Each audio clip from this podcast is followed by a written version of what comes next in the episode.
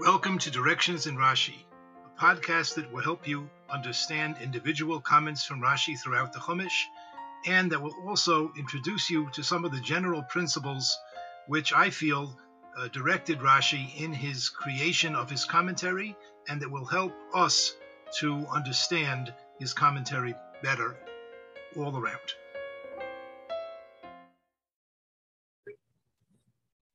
Welcome.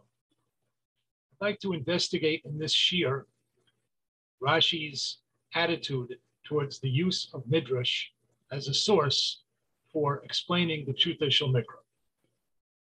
We know that Rashi many times tells us that his intent in his commentary on the Torah is to explain the simple meaning of the Psukkah. We also know that many times Rashi quotes Midrashim, and certainly my approach is, and the approach of many of the great Mefarshim, I'm not one of them, but the approach of one many of the great Mefarshim Rashi is that this is no contradiction. Rashi many times felt that the simple pshat in a pasuk is the way the midrash explains it. Not always. There are many midrashim that he does not use, but sometimes, many times, Rashi felt that the best way, the best and simplest and most direct way to explain a pasuk is to explain it the way that the Midrash did. I'd like to add to this a, a corollary, and that is that many times I think we see that Rashi, once he begins with the Medrash, he will stick with it. In general, Rashi many times will begin his comment on a pasuk or a group of psukim with a certain short statement and will then continue along that line through several or even many psukim. And I think we can see this, we can see both of these ideas in Rashi in a group of psukim in Parshas Bahaloischa. This is Perik Ches Mishnah Hey. Vayidaber Hashem al Moshe Lemon.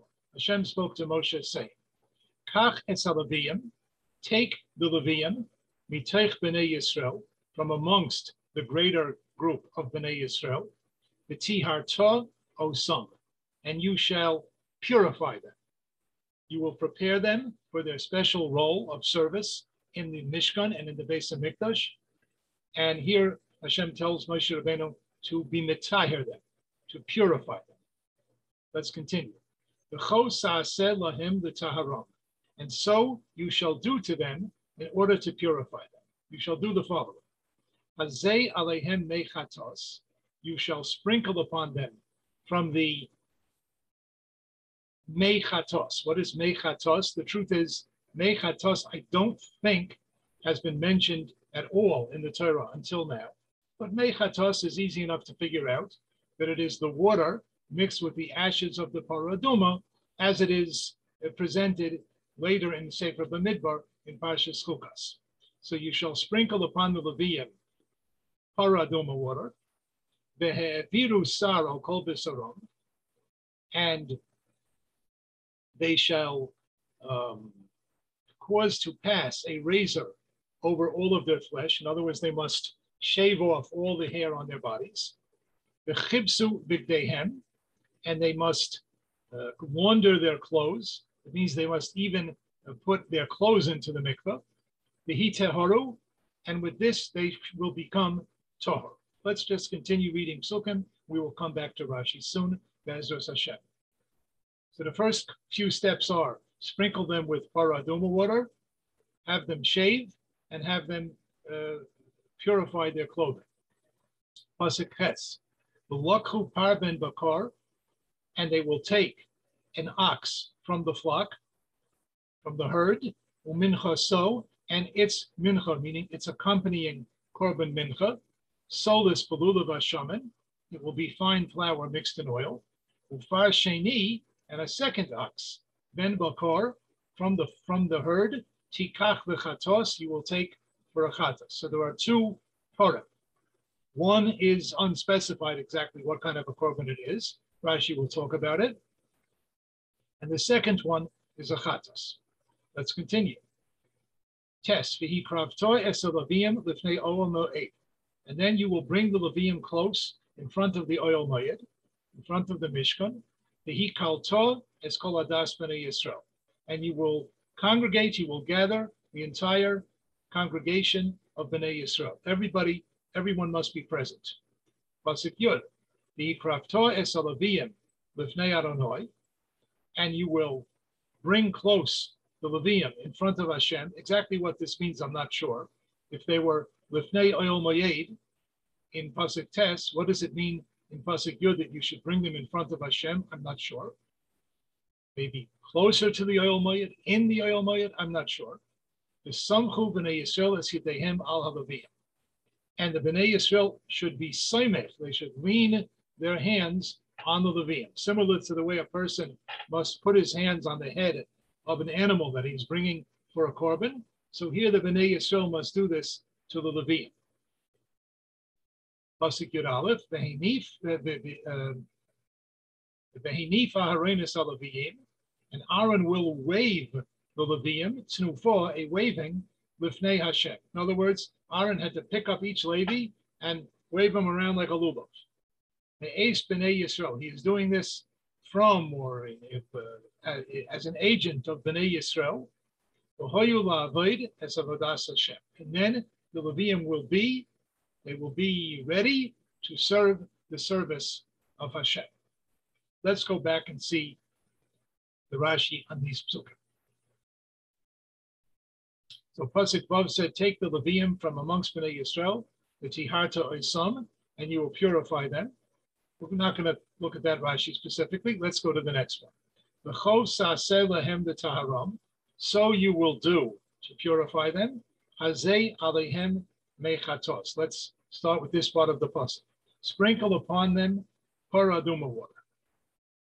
Rashi says Hazei alehem mechatos shall efer hapara. He explains that what is mechatos? Mechatos is water that is mixed with the ashes of the para, of the paraduma.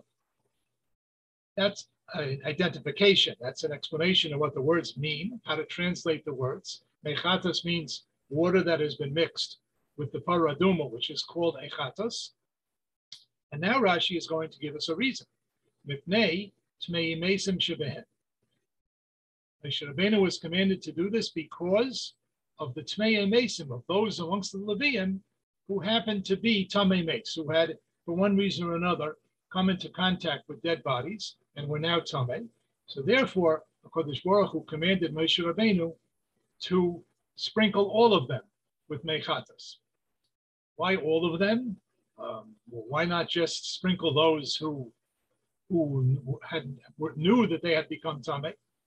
I'm not sure. Perhaps maybe some people would have a suffix. Maybe somebody became tamei Mason, didn't even realize it. He walked into an ohel where there was a dead person. He didn't even know. But Rashi is willing to understand that the purpose of this mechatos was, was the same as the purpose of mechatos that we find in Parshas Chukas. It is to be mitayer tmei mason, to purify those who come into contact with dead bodies. So that's why Rashi understands. That's why Hakadosh Baruch Hu commanded it here because some of the Levium were Tamei Mes. Why does Rashi get involved altogether? Looking for the reason. A general principle that I've stated many times is that Rashi usually does not discuss and does not consider the reasons for the mitzvahs.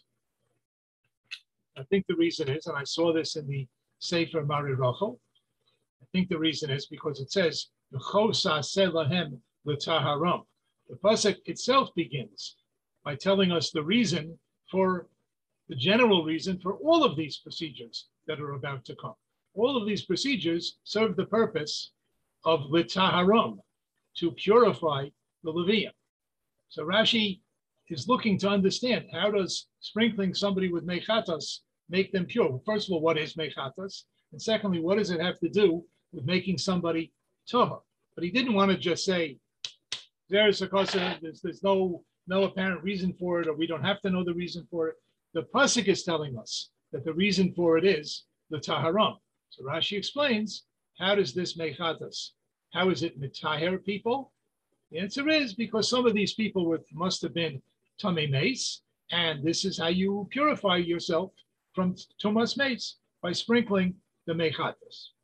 Now, up until this Rashi, this one Rashi comment, I would say is um, it is practical. It is not resorting to midrash. It's a very practical, logical kind of comment. First, he explains what mechatas is. He identifies it.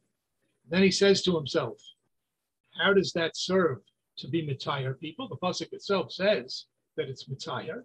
So Rashi says, "How does that serve to purify people? Well, let's let's take a look at Parshas Chukas and see what Mechatas does. What it does is that it purifies people from Tumas Mace. This is all very much Shuta Shel Mikra. Well, let's go to the next part of the pasuk. The next part, part of the pasuk says, "Ve'haviru sar al kol b'sarav." You, they, the Levium, must cause to pass a razor on all of their flesh. They must cut off all their hair from all over their body. Now here, Rashi says, "Ve'haviru sar," Matsasi b'divrei Rabbi Moshe Darshan. I found in the words of Rabbi Moshe Darshan. Rabbi Moshe Darshan was a Talmid Chacham uh, who lived in Narbonne in France in the early 11th century. Rashi lived more towards the later part of the 11th century. So this was a great rabbi who lived not, not too much before Rashi. And he uh, apparently wrote or copied a, a collection of midrashim, which are known as the Yisaid of Rabbi Moshe Darshan. Rashi quotes Rabbi Moshe Darshan in a number of places in his commentary on Tanakh. So here Rashi says, I found in the words of Rabbi Moshe Darshan, because the Levium were given as a kapara, as an atonement for the Bechoros, for the firstborn of Klal Yisrael, Sha'avdu Avodah who served Avodah. Originally, since very ancient times, the, the custom was, I don't know if this is considered a halacha, I don't think it's one of the Sheva Mitzvahs B'nai or in any way in the category of any one of the Sheva Mitzvahs B'nai but it was a very ancient custom that when a family wanted to serve Hashem, or even Chas Shalom, to serve some false deity, the Bechor, the firstborn son of the family, had the privilege and the honor of doing the service, of bringing the korban. Now, when Klal Yisrael sinned and they brought korbanos to the Egel HaZahav, following Matan Torah, who naturally would have been the ones who actually brought the korbanos. The korbanos were brought on behalf of everyone, but who would have actually done the work? It would have been the Bechoros, so Rashi is saying in the name of Rabbi Moshe Darshan that the Levium were being given to Hashem, were being given to the Avedis Hamikdash as a kapara, as an atonement for the Bechoros of Klal Yisrael who served the Zarah. Okay. Vehi kruya zivche mason. And Avodah Zarah is called zivche mason. When you bring a korban to Avodah Zarah, it's called, you're, you're bringing zivche mason, the the sacrifices of, of the dead or the dead sacrifices. We can quibble about what's which one is more correct. But Avodah Zarah is connected to Misa, it's death, for a variety of reasons. One simple reason is, is that it, it's, it's, it's, it's dead. It's nothing, there's nothing there. It doesn't do anything. Okay. Bahamut Soira Kori Mace. Now, we also know that a Matsura, a person who has been afflicted with saras, is called dead. That's based on a pasuk actually at the end of this week's parsha. But that's the general principle. A Metzora is called a dead man or a dead woman. His, and therefore, since we are talking about the Leviah, who are being given as a kapara for the Bechoros who did what? Who did Avodah Zarah. And Avodah Zarah is called mace. It's called dead. And a Metzora is also called dead. So Avodah Zarah is called dead, and Metzora is called dead. That means, by means of the uh, communicative property, I believe that's what it's called, by means of that property of mathematics, that a Metzora and a, and a, and a, and Avodah Zarah are the same. They're very closely related. So his so his kikam tiglachas Therefore, the Torah required for the Levium tiglachas. He required the, the Torah required the Levium to shave off all, the, all their hair, similar to a metzora. That is one of the one of the uh, one of the things, one of the procedures that a metzora has to do in order to purify himself or herself from the tsaras. The metzora must shave off all all of his hair, and therefore here the the, the Levium are being given as an atonement for people who did Avodah Zarah. And Avodah Zarah is similar to Saras. So therefore the Levium had to cut off all their hair. This is an explanation from Rabbi Moshe Hadarshan. Uh, every time I say it over, I think I understand it a little better, but I'm still not. It still seems a little, a little forced, a little, a little too complex. I'm not prepared to to relieve myself or anybody else of that of that problem. But this is what Rabbi Moshe Hadarshan says, and he is Rabbi Moshe Hadarshan. He is somebody who uh, makes midrashim or, or repeats midrashim, teaches us midrashim. Here, Rashi resorts to midrash. Now, why did he do that? The first comment by Rashi is very not midrashim. It's very, very much al shot.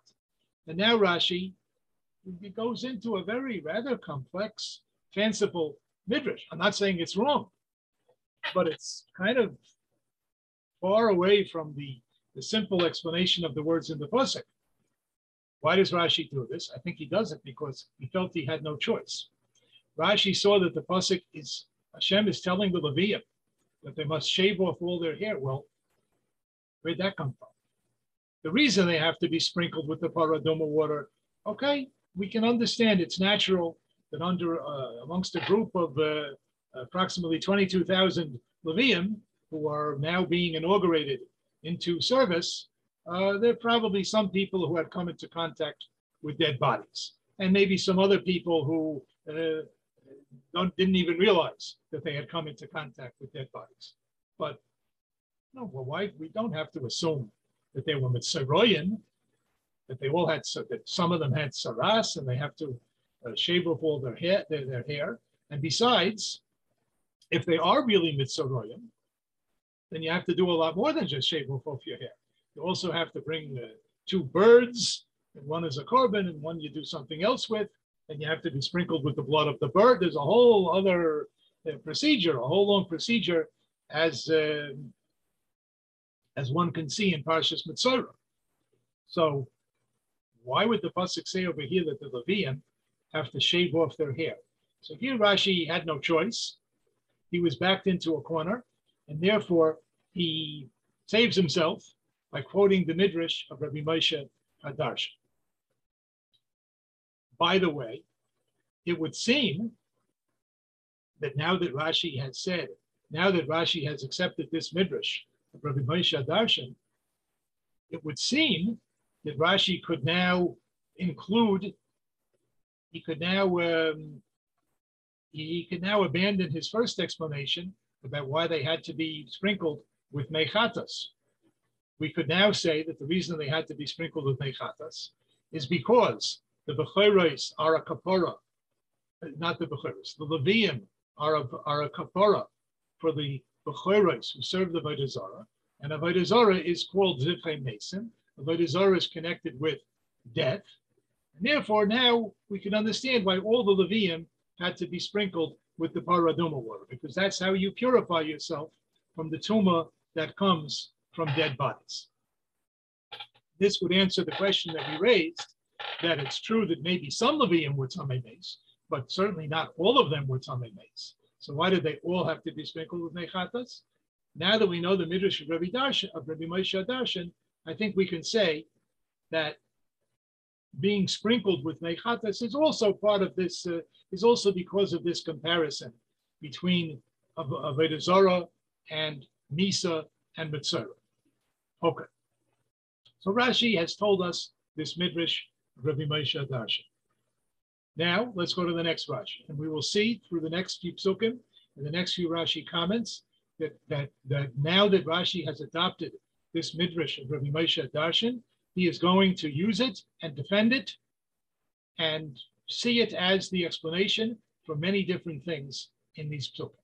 So Pasuk Ches says, the Lokhu Par Ben Bakar, the Levium will take a bull from the herd of cattle, Umincha, so, and its accompanying a grain offering, Soilus Belula Bashamin, that is fine flour mixed with oil, Ufar Sheni Ben Bakar Tikach and a second bull from the herds, um, Tikach, you will take for a chatas. Interesting that um, regarding the first part, it says they will take, presumably referring to the Levium.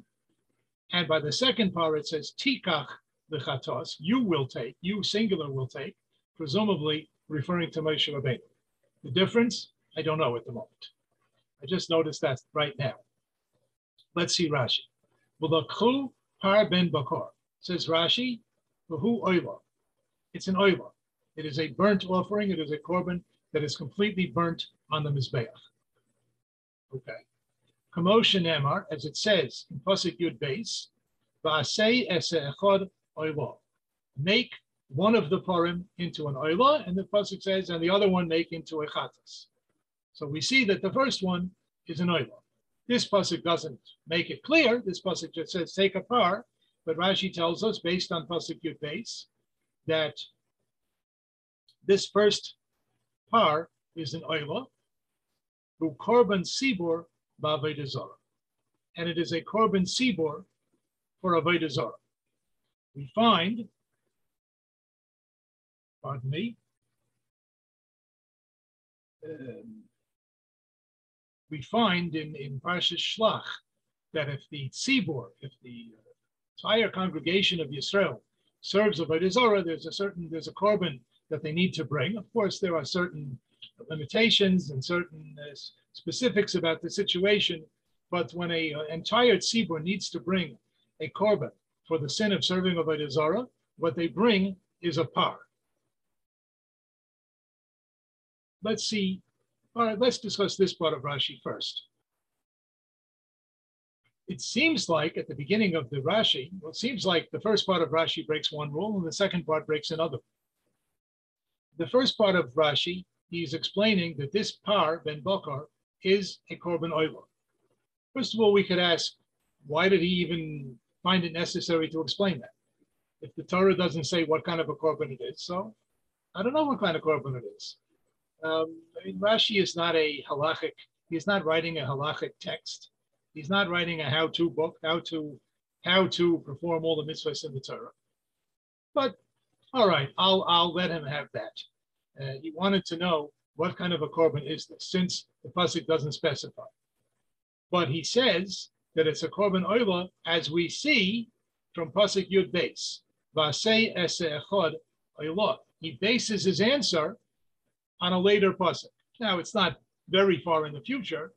We're here learning pasuk number eight. He's quoting pasuk number twelve.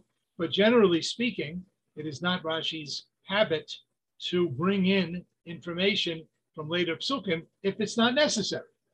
And we could have understood this pasuk, I think, quite simply.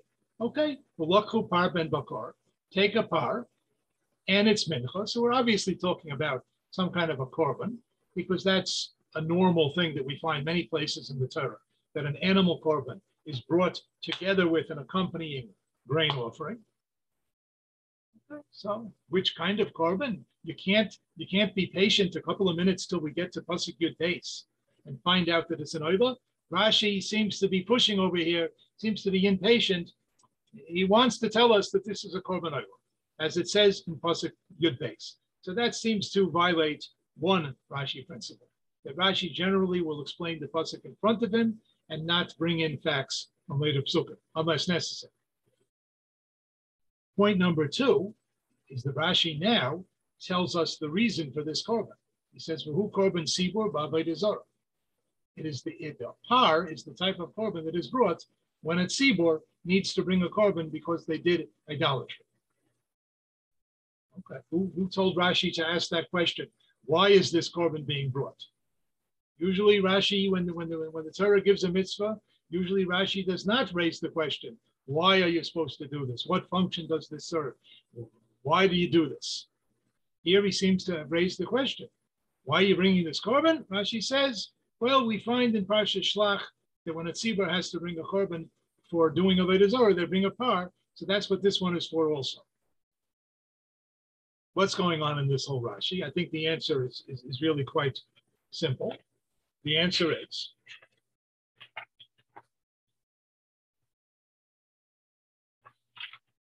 pardon me.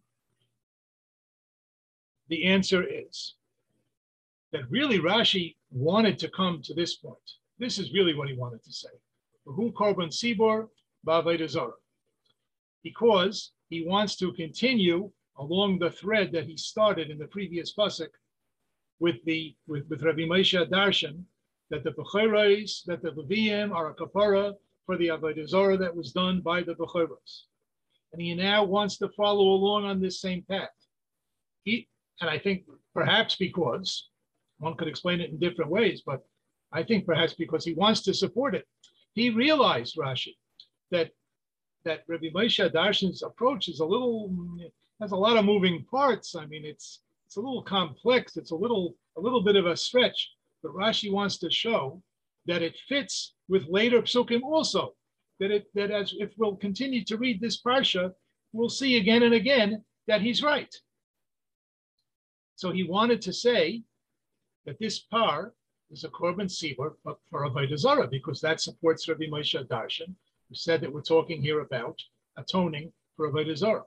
The only thing is, first, Rashi had to clarify for us that this par ben bakar is an oila. If it wouldn't be an oila, then it wouldn't have any connection to the par that we find in Parsha Shlach that was brought for avodah Zarah, because the par in Parsha Shlach is a korban oila. If this par over here were a chatas or a shlamim or whatever, then it wouldn't make sense to compare them. So first, Rashi had to clarify that this par ben bakar is a korban oila. That's just a few psukim in advance. That's in pasuk yud beis. And then he was able to say his main point. His main point is that the reason for this par must be, or we can very well argue that it is, that the reason for this par is because it's an atonement for Avodah Zorah, which supports the point that he made before in the name of Rabbi Moshe Hadarshan. Let's go to the next Rashi, Far Sheni, and the second part. Now that is a questionable phrase. That's a phrase that raises a question. If you say Valachu Parban Bakar, okay, take a par. And then it could have said, and take a par for a chatas. What do you mean par sheni? We know how many there are. There are two. Say first take a par, then I'd say take a take a par. How many are there? Two. So Rashi says, Ufar Sheni, Ma Talmud Sheni. What is the meaning of the pasuk that says Sheni? This is to say to you, Ma just like a just like the korban oila, which is the first part, is not eaten by definition. A korban oila, no parts of it are eaten. So avchatas loinechelas. So this korban chatas that we're talking about here is lo nechelas. It is not eaten. Now, normally a korban chatas is partially eaten. Certain parts are put in the mizbeach. Certain parts are eaten by the kahana. But Rashi is telling us that ufar sheni, the meaning of this phrase ufar sheni, is to compare it to the par rishon, to compare it to the first one, and to tell us that this korban chatas is not eaten. Okay, now Rashi says, Uvizo yesh smach lidvarov, and in this there is a support to his words, the Toras Kohanim. Now, this is a difficult phrase when he says Ubezo yesh smach b'dvarav, in this there is a support to his words. Whose words are he referring to? That needs to be clarified. And what does he mean? The Toras Kohanim. If one will look in Toras Kohanim, which is the primary Midrash Halacha on Sefer Vayikra, so in Toras Kohanim on Sefer Vayikra, there, this drasha is found there. That's where this drasha comes from. This drasha about Parsheni. But so what does it mean? There's a there's, a support for this in Toras Kohanim. There's not a support for it. That's where it is. Not like the Toras Kohanim sound someone like this. No, this is a quotation from Toras Kohanim. So this whole phrase here We'll have to clarify that. And now Rashi says, and I say that this is a Heroya Shor, meaning this that they brought a as an oila to be mechaper on a Zara. This is a Heroya Shor. This is a temporary ruling. This is a, a one-time mitzvah. It, it breaks certain general principles, but it was just done this one time. Why? In para because a sa'ir, a goat, they should have brought as a chatas for Avodah Zarah, together with the par. Because we find in other places, we find in, in Parshas, in the end of Parshas Shlach, that when they brought a par as an oila for Avodah Zarah, together with that, they brought a sa'ir, they brought a goat. They didn't bring another par, they brought a goat. So why over here, as a, an atonement for Avodah Zarah, did they bring a second par? Rashi says, Now this also needs explanation because it sounds like Rashi was investigating the reason for this korban, this parsheni, and he he couldn't understand it. What's the reason for this korban? Well, what's this korban doing here? And so he threw up his hands and he said, Aroya Shor. Similar to the way we've spoken about sometimes it seems like Rashi is looking for the reason of a mitzvah, and then he throws up his hands and says, Zeres It's a decree of the, of the Torah, which also is it's hard to understand why Rashi would do that. And we have explained on some occasions that that's not really what he's saying. But there are places where it sounds like that. Here it sounds like he's looking for the reason or the function of this korban, and he can't figure it out. And so he throws up his hands and says, I really sure, I, I, I can't explain it, but the Torah commanded it to be like this just this one time. So that seems to break one of Rashi's major principles. He does not usually look for the reasons for mitzvahs. Now, so how do we explain all of these questions on Rashi? Pardon me, I'm just looking at my notes for a moment.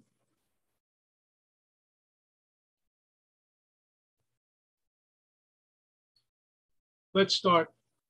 Let me take a look over here. I have it copied in a slightly different way.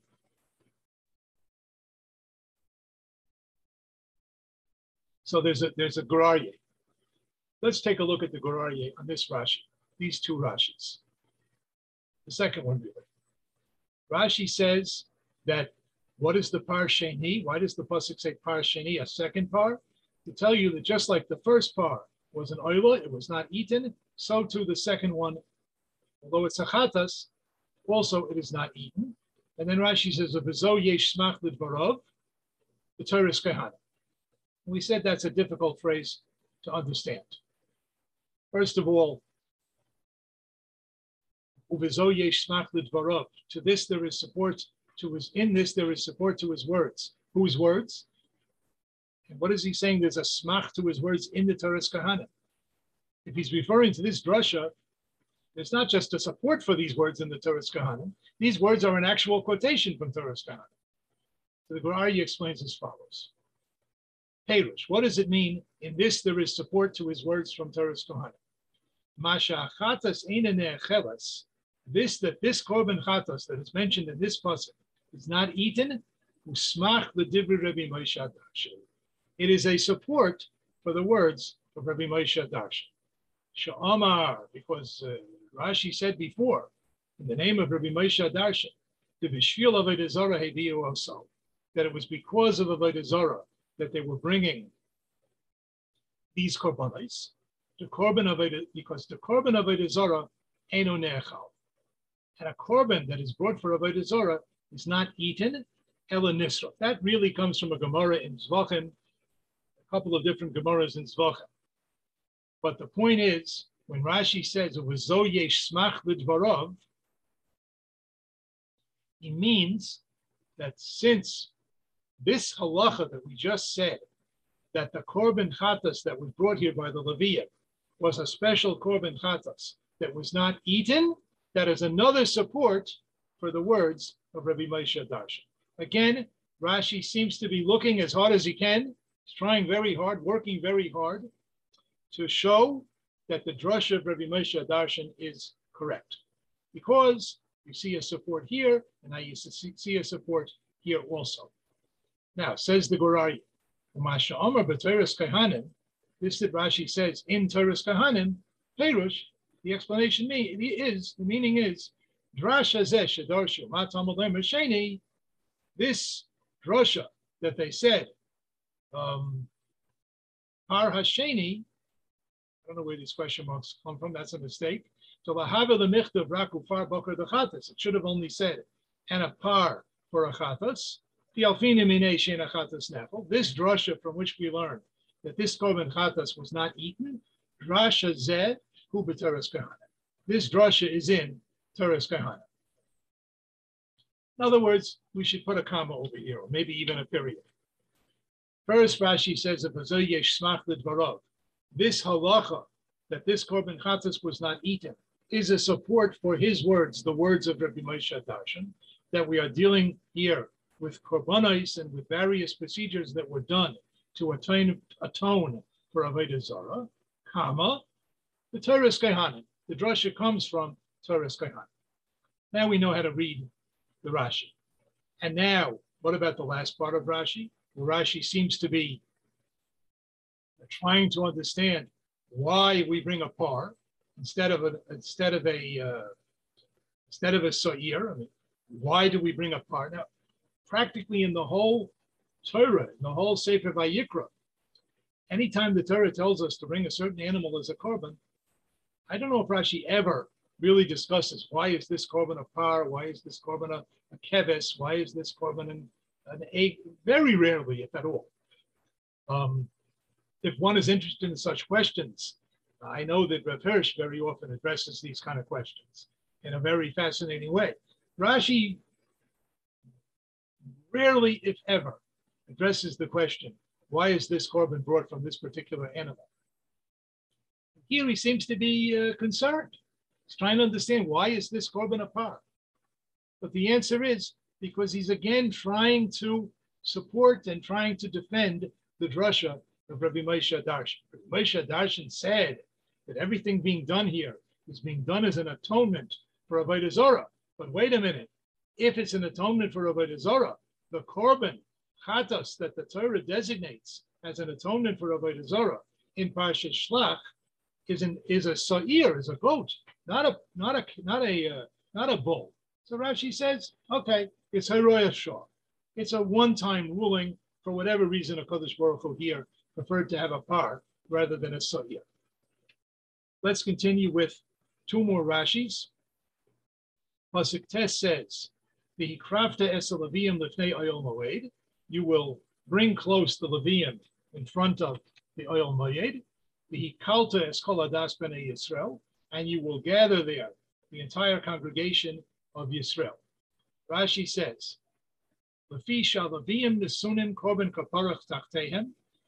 the leviyim were being given as an atonement korban tachtehem in their place, meaning the the Levium are being given as a korban for all the Bechoris of Klal Yisrael, and as the Gur explains, really for all of Klal Yisrael, because in in what sense, what, what, was the situation in which the Levium served Avodah Zarah by the Cheta Egel?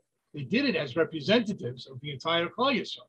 That was the custom that when you wanted to bring a korban, you went to the firstborn of your family, and he would serve as your kohen. He's doing it for you. So really, the whole all of Klal Yisrael is culpable for the korbanos to Avodah Zarah that were brought at Har Sinai.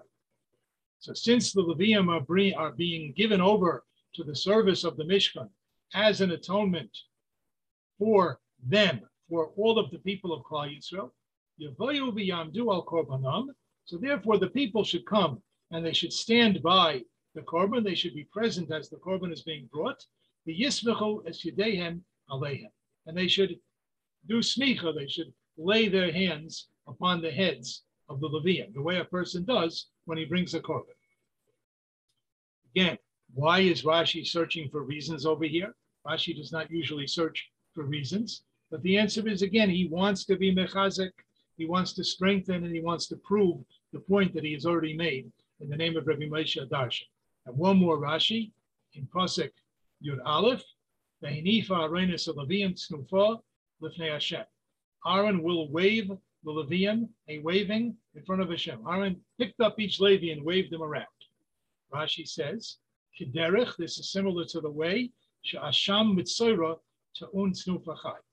The sin offering that is brought by a Metzora, one of the korbanos that is brought by a Metzora in his process of becoming Tohar, is a is a um, is a is a korban asham, and that korban required snufa chai. While it, while the animal was still alive, you had to pick it up and wave it around. So Rashi is saying similarly, the uh, the levium had to be picked up and waved around. Again, why is Rashi looking for reasons?